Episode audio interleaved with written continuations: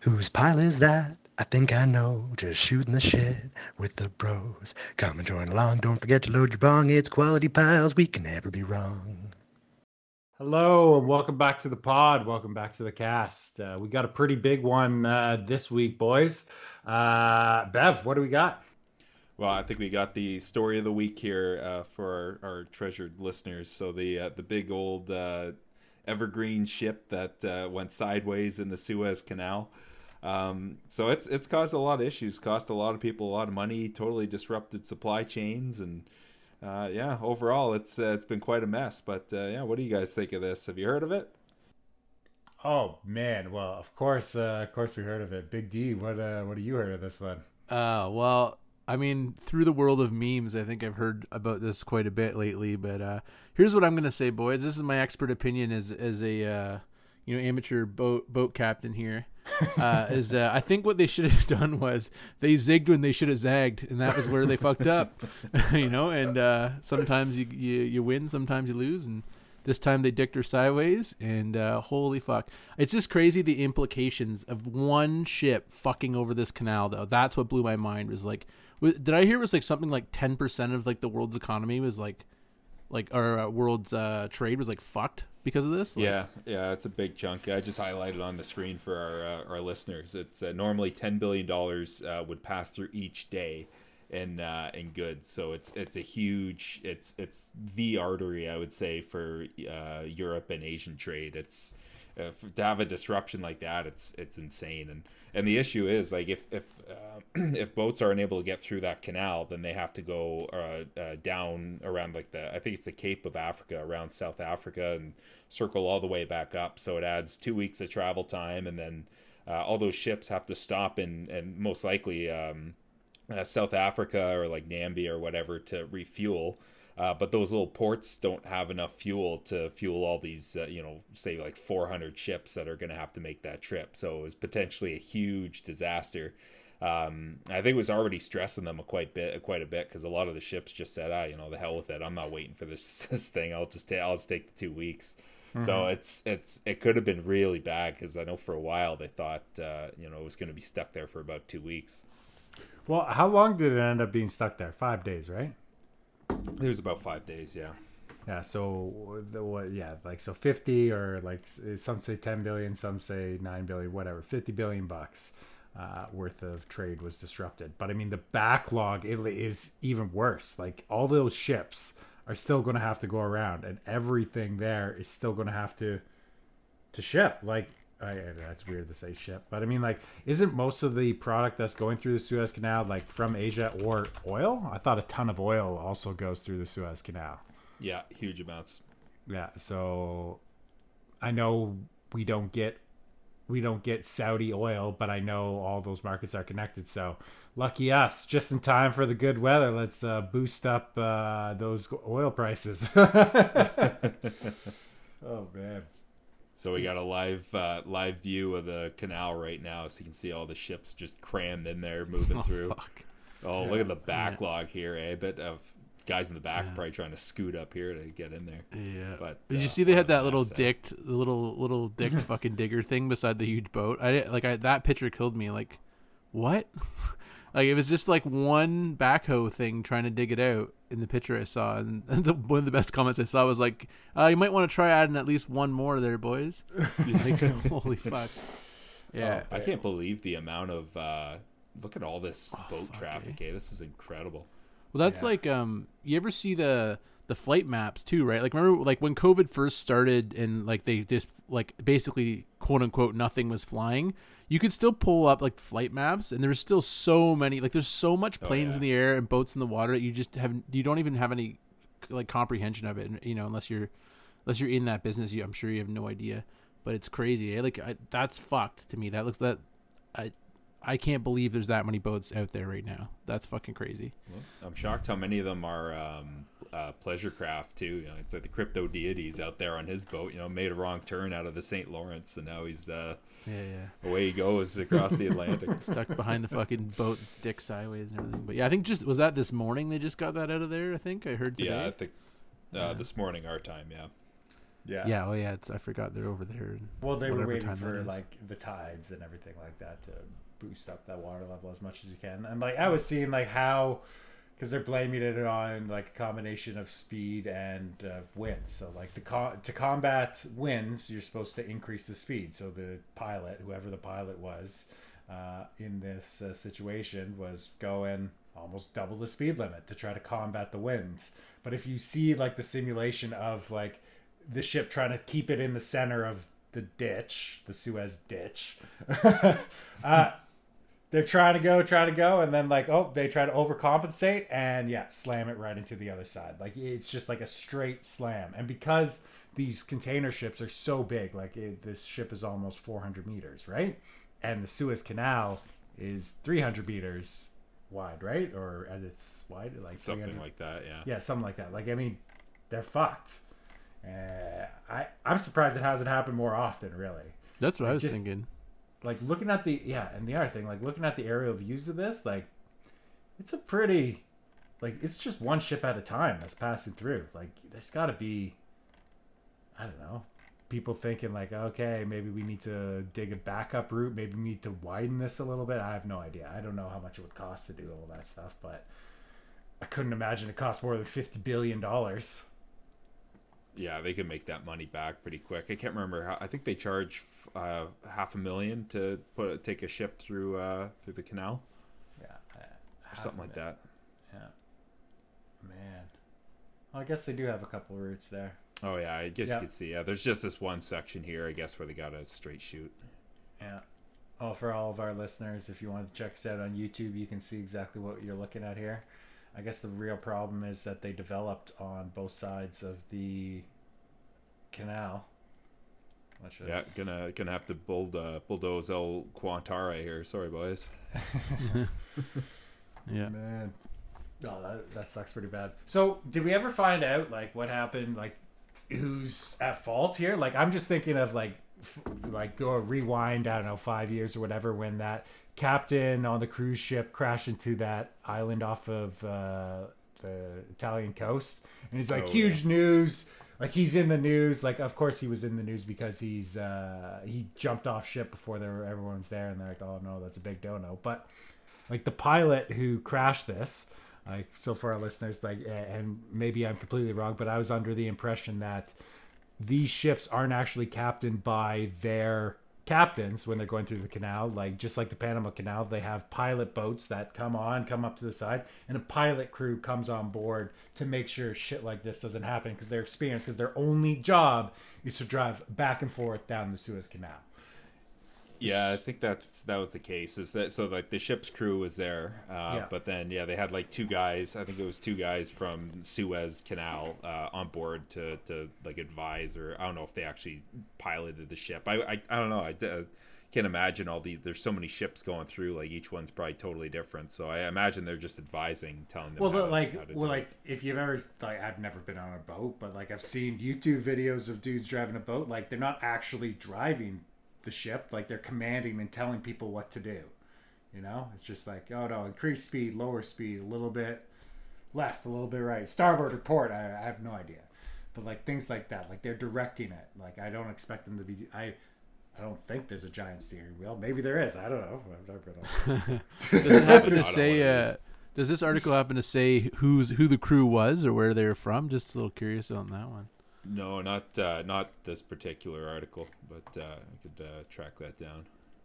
Yeah, that's super weird because like I just I just remember yeah, that cruise ship like that everyone just like blame the dude, blame this guy.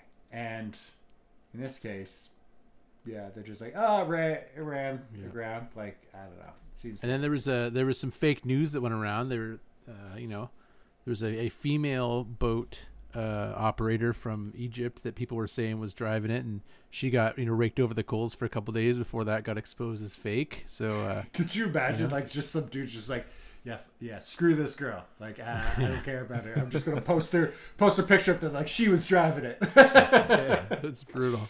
Yeah, Yeah, that so, uh, sucks. but you know, it's that's why you gotta you, you gotta inspect your uh, resources there, do some homework. Can't just be spreading uh, spreading Yeah. that stuff, right? Just because it looks good on uh, on a meme or whatever. Well, Or I, this, I uh, they have the the ship's owners. They have liability coverage for 3.1 billion provided by this uh, mutual insurance. These guys, they, they had some uh, Oh. 2 a.m. emergency meetings. I'm sure. Yeah, they're Oh, shitting wait. two ways probably. Fucking. well, so so what out happens? Like, what happens in this situation? Like, who? What would you be actually liable for? Would you not? Why? Who knows? Who knows what the agreement is when you're getting into the Suez Canal, right?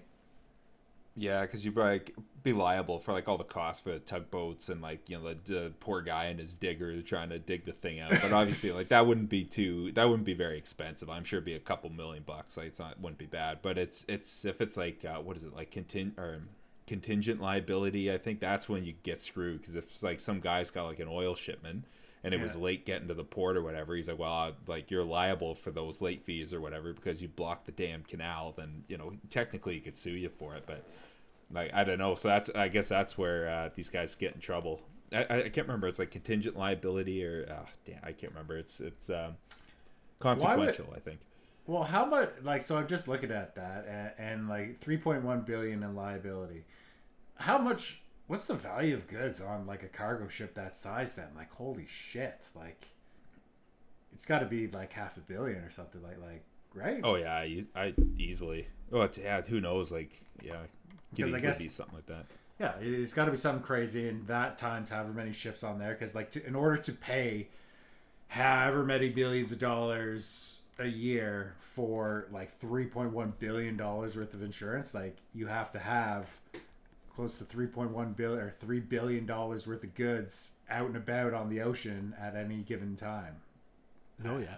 Well, you think about it, like a lot of vehicles come this way, right? So, like if you look at that picture uh, for our viewers there on the right, where it shows that boat just loaded to the tits with uh, containers, right? Like each container fits like a few cars in it. If that's all cars, that's a fucking lot of money. Wow, car, car, right? car cargo ships look different than these ones. They got specific ones, but I'm like like looking at something like that. Like each one of those containers is a 40 foot container, is it not? Yeah, that goes in the back of a truck, right? Like they throw it on and Yep.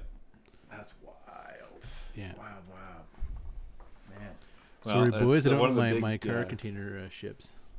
you know that's all right. We'll send you some uh, some reading material on it. but um, the thing, uh, so I guess like the big issue with all this, and and it's kind of playing into some of the other conversation right now around inflation, is because all like basically everybody's supply chain now is just in time because it assumes like this type of situation is very unlikely to happen. Uh, so anytime there's a disruption, it completely screws up like um, like supply chains. Like Ford, for example, like they were already having issues getting semiconductors, uh, and now there's an even longer delay because a bunch of the conductors were on that ship that were supposed to supposed to come over. So it's it's constant issues like that. So anyway, now uh, uh, more and more places are sounding the alarm. More and more producers and companies and central banks are sounding the alarm around inflation. So. Uh, and there's all the obvious that we've seen, like you know, uh, raw materials and building building goods um, and uh, you know housing in general. What do you guys think? Have you seen inflation anywhere else? Well, I'll tell you right now, I know for a fact Ford, specifically in Oakville, is not running anywhere near their normal capacity because of semiconductors specifically. Um, they got smoked on chips basically when this all went down last year. Um, you know, all the big boys in tech were able to, to put the money up and get all the stock for all that, all those materials. And uh, so they were already running at like maybe a quarter of the production they normally would. So this is going to just take them down to their knees now, right? So it's, uh, yeah, you know, they got to start making up for that loss somehow. So it, it wouldn't surprise me. Yeah, I, I I haven't seen it in the car market yet. Like I always look at uh, new car pricing, incentives, all this good stuff, uh, because new car sales are down, like in general, uh, in the last little bit. Like, eh, not that I'm a proponent for leasing in, in everyone's case, but in some cases there are.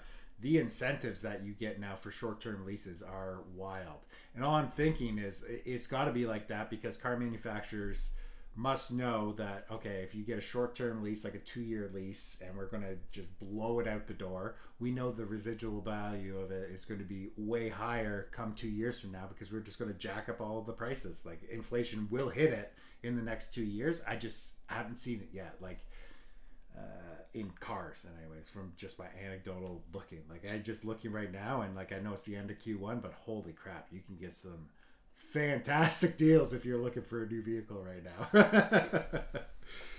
oh man.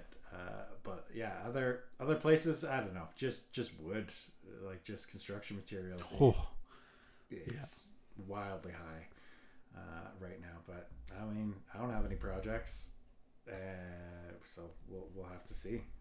Yeah, I got a couple little projects I need some some wood for, but it's just still blowing my mind. You know, I finished uh, finished my basement a couple years ago, and two by fours were like three sixty five a piece or something, like less than four bucks a piece for an eight foot two by four, and they're going for eight bucks a piece now. Eight dollars, yeah. I was looking it up. I'm like, that is fucking wild.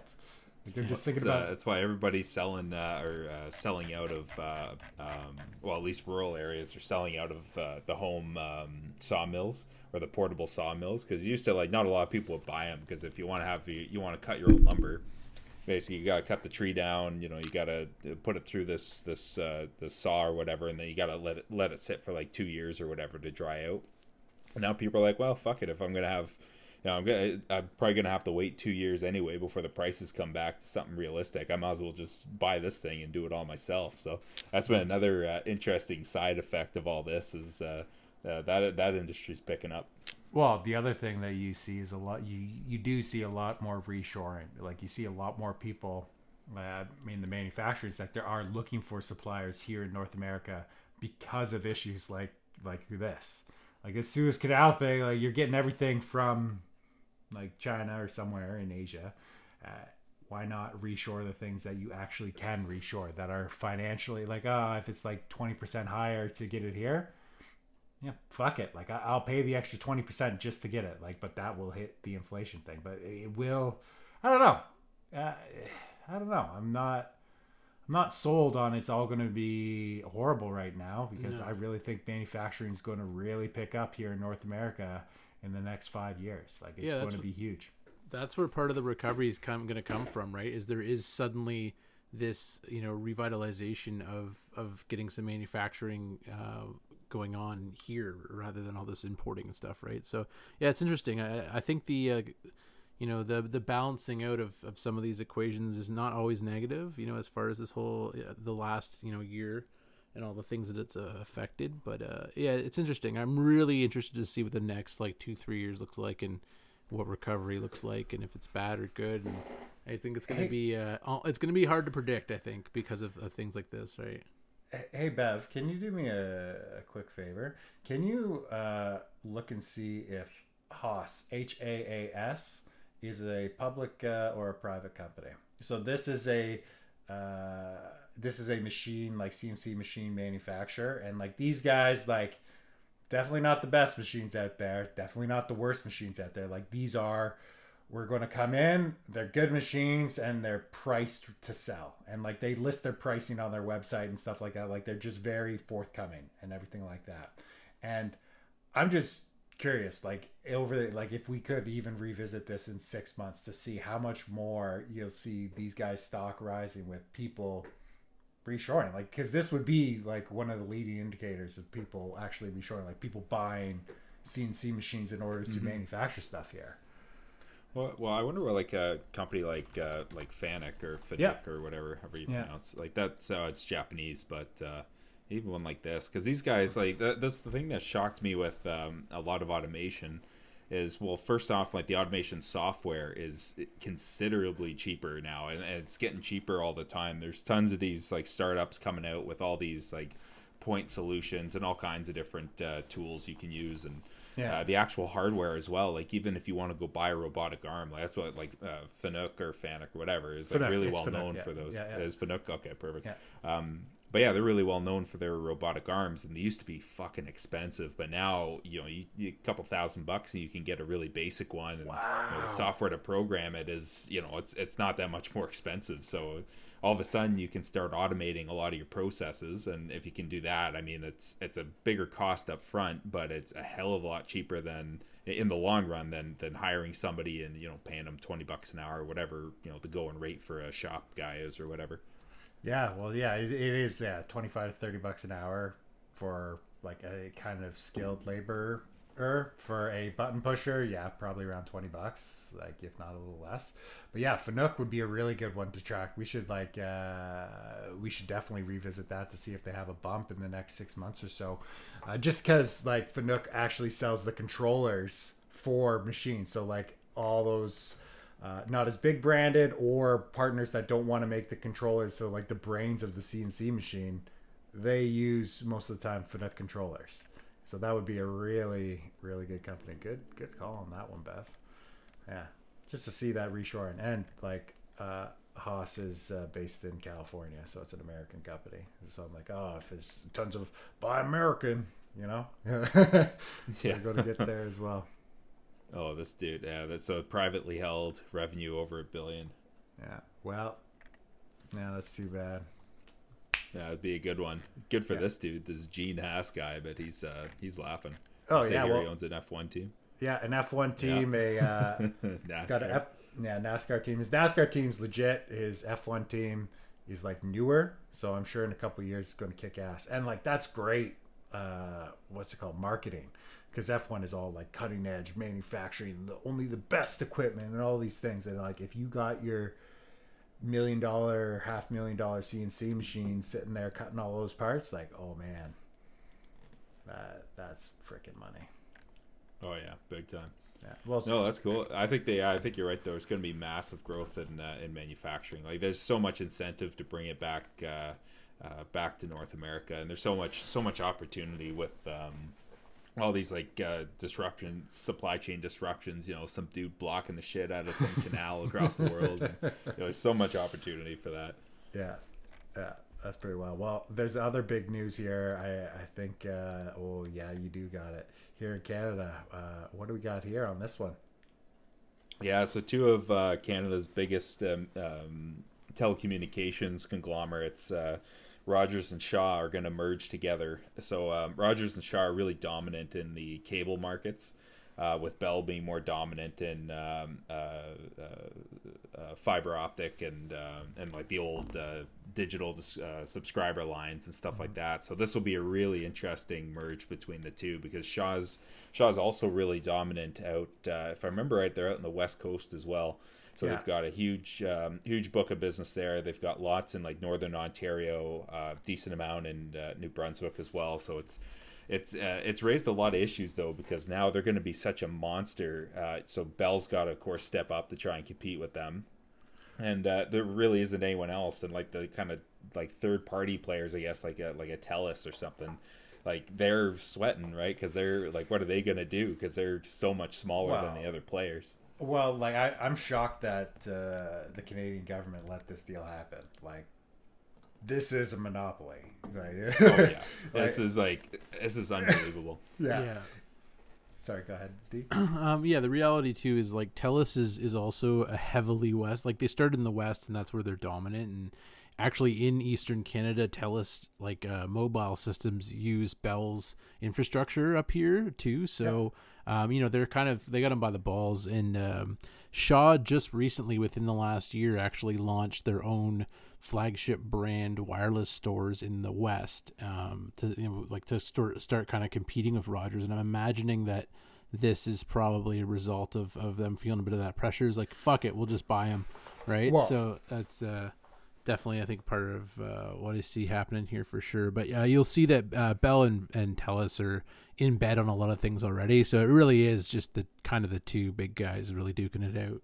Yeah, like it, that's all it is. Because uh, back in the day, it was like a gentleman's agreement. Like uh, Shaw gets the west uh, west coast. Rogers gets the East Coast, you know, Ontario eastward. Like that. That's just how the split was.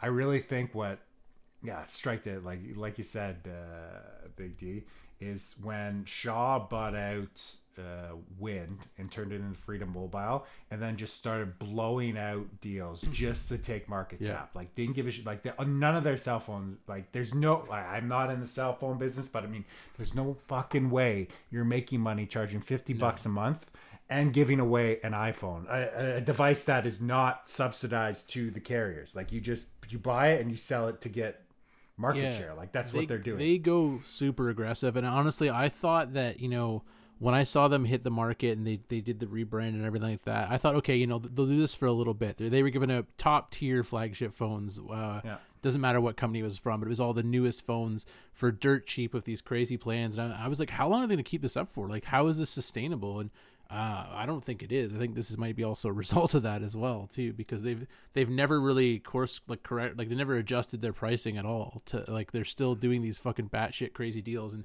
I don't know how they're how they're making any money on it. Like I thought maybe one or two years just to try and get aggressive in the market, and and then they would crank it up a bit, but they they haven't. So uh, it's super strange. I don't I don't know.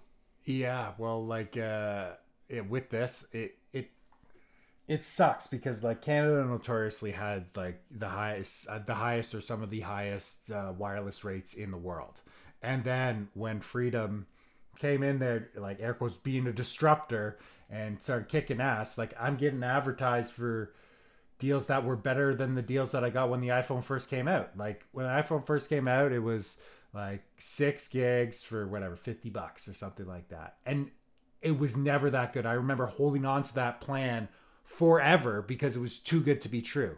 And then now I'm getting deals as like 15 gigs at full speed at this and then throttled after that for 55 bucks. It's just what happened? What happened was Shaw happened. Like that's what happened. And then like, oh, okay, to compete, we gotta lower our rates a little bit. We can't screw everybody. Oh my god, that is go back up. Uh Wow. Is 49% margin? Is that what that is on their cable services? Yeah. An EBITDA margin, yeah, basically. Wow. That's a, extremely good. But the, the, um, I, the, the So- thing that that I don't this like is uh, Rogers though- for listeners. Uh, Yeah. but yeah. yeah, this is the Rogers Investors um, uh, presentation. Because what I'm looking for is like a breakdown of their wireline versus wireless business, and it doesn't look like they do it. Like Bell does a really good job of breaking that down. But the thing I don't like about Rogers, well, a their dividends dog shit. It's like 3.9 percent versus like what's Bell running at six, six point one, yeah, six point twelve. Like that's uh, that's like a really good uh, dividend. But anyway, but with uh, the other thing with Rogers though is like because they're most of their network is uh, like they're not as as quick as Bell is at rolling out the fiber network, and I think that's going to be the the key going forward because the cable networks are all uh, capped. Like their bandwidth is capped. You can only put so much through a ca- um, uh, a copper line, but with uh, a fiber line, you can put huge amounts of data through. So it's f- kind of future proofed, right? So these guys you know, in 20 years, like when everything 10x's in terms of the amount of data we're, we're requiring, these guys will have the network for it. And I think Rogers, even though they do have, you know, fiber optics, they don't have nearly the network that Bell has. So it's uh, that's that's what I'm thinking in terms of you know the future of these guys. Yeah. Oh well, oh, the one thing that I want to say is like I saw that, uh, and correct me if I'm wrong, Bev. Maybe you can Google this one quick. Uh, is uh, the uh, 2022 budget or 2021 budget for Ontario's coming out? Which, and I don't know if it's in the federal budget or on the Ontario budget, but I thought it was Ontario budget has 2.8 billion dollars in infrastructure uh, spending set aside to increase uh, network connectivity, and so that's bringing like rural connection lines, uh, like uh, high speed internet. Um, very interesting to see which one of those two, or if they both get that subsidy, because Rogers and Bell never paid to put in those lines. Like, yeah, they pitched in a little bit, but it was paid for by the taxpayers, and that's why they have to sell to like TekSavvy and things like that because they didn't put in the lines themselves. They got this subsidized. So it'd be really interesting to see. Yeah, I know Bell uh, a couple years ago were touting the fact they were spending twenty billion on um, Fibe installs in Canada, and uh, the only thing is, I don't know if you guys like where you live, if, you, if you've run into this problem or not, but like I live in a in a house that's like uh, you know maybe like sixteen years old now. It's not it's not too old, but it's not too too new either, and uh, because you know all my lines are underground. Um, Bell's not interested in digging things up and, and running Fibe to my house, but new builds, they're putting it in obviously right from day one. Uh, and then if you go to like older neighborhoods, if these like little shitty houses, like even like in downtowns of different cities, you know, that are not desirable areas or necessarily even people with, with lots of extra income to spend on, you know, super high speed packages and stuff like that. Um, you know, they they all have Fibe because it's all above ground on telephone poles, and it's so much easier to just retrofit that, right? So, so I'm sitting here with with Rogers right now. I'm running on, and I can run up to uh, a gigabit, and it's pretty decent, you know. And then I got Bell comes to my door once in a while with some stupid offer, and they're offering me like 50, 50 megabits per second. Like that's the fastest they offer in my neighborhood. And I just look at them and go, that's that's a twentieth of what I'm currently running at for like almost the same price that of the deal I got at Rogers. Like it's, I don't know. Like so, uh, I hope they invest in at least personally for me. You know, they they they go in and whether the government's paying it or they're paying it or it's shared, like fucking getting access to everyone to that Fibe speed because uh, you know one, working from home and shit like that this past year you notice it right when you're on that old cable coax line uh, in the middle of the day and suddenly everyone in my neighborhood is on at the same time like i'm not seeing that full speed not even close to it right? So and uh, it's it's definitely a problem right with that throughput of data that you were talking about. Uh, it just doesn't scale as we use the internet more and more and and now obviously with this shift to work from home that we obviously have seen over the last year but probably is here to stay in a pretty um, big capacity across the board there. Like there's gonna be a lot of neighborhoods where that's gonna be an issue, and, and so I hope I'm hoping, you know, selfishly that at least they can get in there and put more fiber in because it's just like yeah, coax is just dog shit in 2021. Yeah, I think it'll come. And the other benefit with it too is like like with coax, I can't remember what the distance is, but you have to amplify it like oh shit, it's like every it's less than a kilometer, every few hundred meters or whatever it needs to be um uh, amplified. But with like fiber, it's like twenty every twenty kilometers you have to to amplify it. So it's like it's it's un, totally unmatched. Like I was reading about it for like uh, rural deployments because like um out where, like where my parents live, they're just they're rolling it out now. And it's um and they're like out in the middle of nowhere. Well, not nowhere, but like rural area. Um, but they're going to be able to get gigabit speeds just because you know it's it's it's fiber and it's uh, they don't have to amplify it. It's cheap to install. It's actually the the the the the cable itself is super super cheap. Like technology's been around for 40 years. Uh, they're just now it's the distribution has always been the challenge, but now they figured out how to do it. Like they call it passive uh, passive fiber, I think. And uh, yeah, and they it, it it takes almost nothing to do it. It's super super easy. That's really really good for us. I'm just worried that we're investing too little too late when old Muskie is living in 20, 2040 and flying satel- internet satellites over our heads that will just destroy all this funding. You know? I don't think they could meet the bandwidth though. That's like the because the satellites, like even five G, right? Because like five G bandwidth is like a fraction, like not even like comparable to what fiber can do. Yeah, uh, you can do because you can do gigabit over satellite, no problem, right? But yeah, it's but like I we're not. It's not like investing in, in gigabit. Like you're investing, you're trying to get a 10 gigabit network to the house because like in mm-hmm. 10, the, 20 years, which is what Google's already doing in U.S. in some areas and has yeah, been doing for yeah. five years. You don't need that though. Like I mean, you're you str- when you're streaming 4K, it's what 24 to 26 megabits per second. Like that's what you need to stream 4K. How many people do you have in your house streaming 4K or whatever it's going to be to need a thousand, like a gigabit right now is a thousand. Like it's already not needed. Like it's already more and more. Like it's just a marketing thing. Like no one's going to use that much. Well, think of it this way though. It's like because like right now with all the Bell lines that were run back in the 30s, 40s, and 50s, like it's it's DSL, right? And like yeah. DSL caps out at 50 megabits per second. And in like 2000, I'm sure people were sitting there. It's like, when the fuck would I ever need that, mm-hmm. right? But yeah. it's like it's because of that i can't remember what the law is but it's like where it's every couple years it's you know technology doubles or whatever but but imagine like if you're bell and you're trying to build a network that in 40 years you're still you know it's still current people are still paying for it you know that's that's like the mindset I think that yeah. they have. So it's it's it's like how do we like I, if I were them, I'd be like, how do I build a network that can deliver 10 gigabits to a household, right? And then have that. Yes, you pay more upfront for it, but I'm going to run this network for 40 years, right? Yeah, but you know we're talking specifically about download speeds here, and the thing that I've noticed a big problem with over the last year, having so many online meetings and stuff like that, is upload. So you have people who have shitty uploads. So they like I know in my own network, I get a thousand gig, you know, a thousand megabits per second, a gigabit, you know, um, down. But my upload is like supposed to be like 20, but it's never even that that. So sometimes if you're if you're running a presentation, you know, with video or something like that, uh, out to people, you know, it's it's your upload that's that's making the experience really shitty for for everyone on the other end of it too, right? And like I said, if with all this working from home stuff that seems to be you know the way of the future, um, that that unilateral um, connection that Bell offers, I think their upload is equal to their download or something like that, is is a huge game changer versus what you're getting when you're on a coax connection. Like it's insane to think I'm getting like you know uh, less than five percent of the same speed going back the other way, right? But that's just that's just a marketing thing eh, eh, because they have the ability to ramp it up and everything like that. Like some of the older internet packages, like go up to the 550, like that 550 thing. Like even though you can run that package on fiber lines, like it's 50 down and 10 up because that's what they were selling back in the day. Because that's what people cared about five years ago. They only gave a crap about the download speed. They didn't give a crap about the upload speed.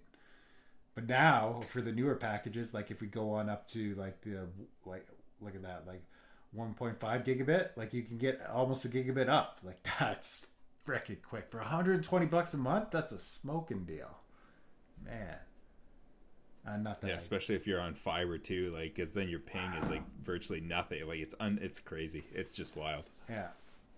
Like uh like my house is uh, uh fiber to the home uh and everything and it's I'm I'm happy with what I have. Like I'm not going to switch to like I've had both Rogers and Bell and their subsidiaries uh, at my place.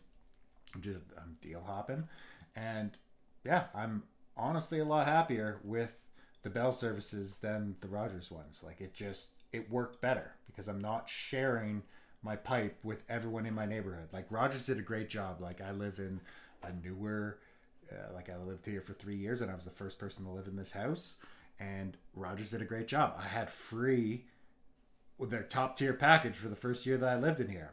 Fantastic. I'm sure all of my neighbors who got that are still on Rogers and paying them whatever 150 bucks a month or whatever it was going to be to stay on with it. And I just bailed immediately. Like, oh, thank you for the free service. I'm going to go with whoever's going to give me the best deal because I don't care. And I just noticed that, yeah, for my internet experience, 110%. It, I noticed the difference uh, being on Bell rather than on Rogers with the FTTH rather than whatever.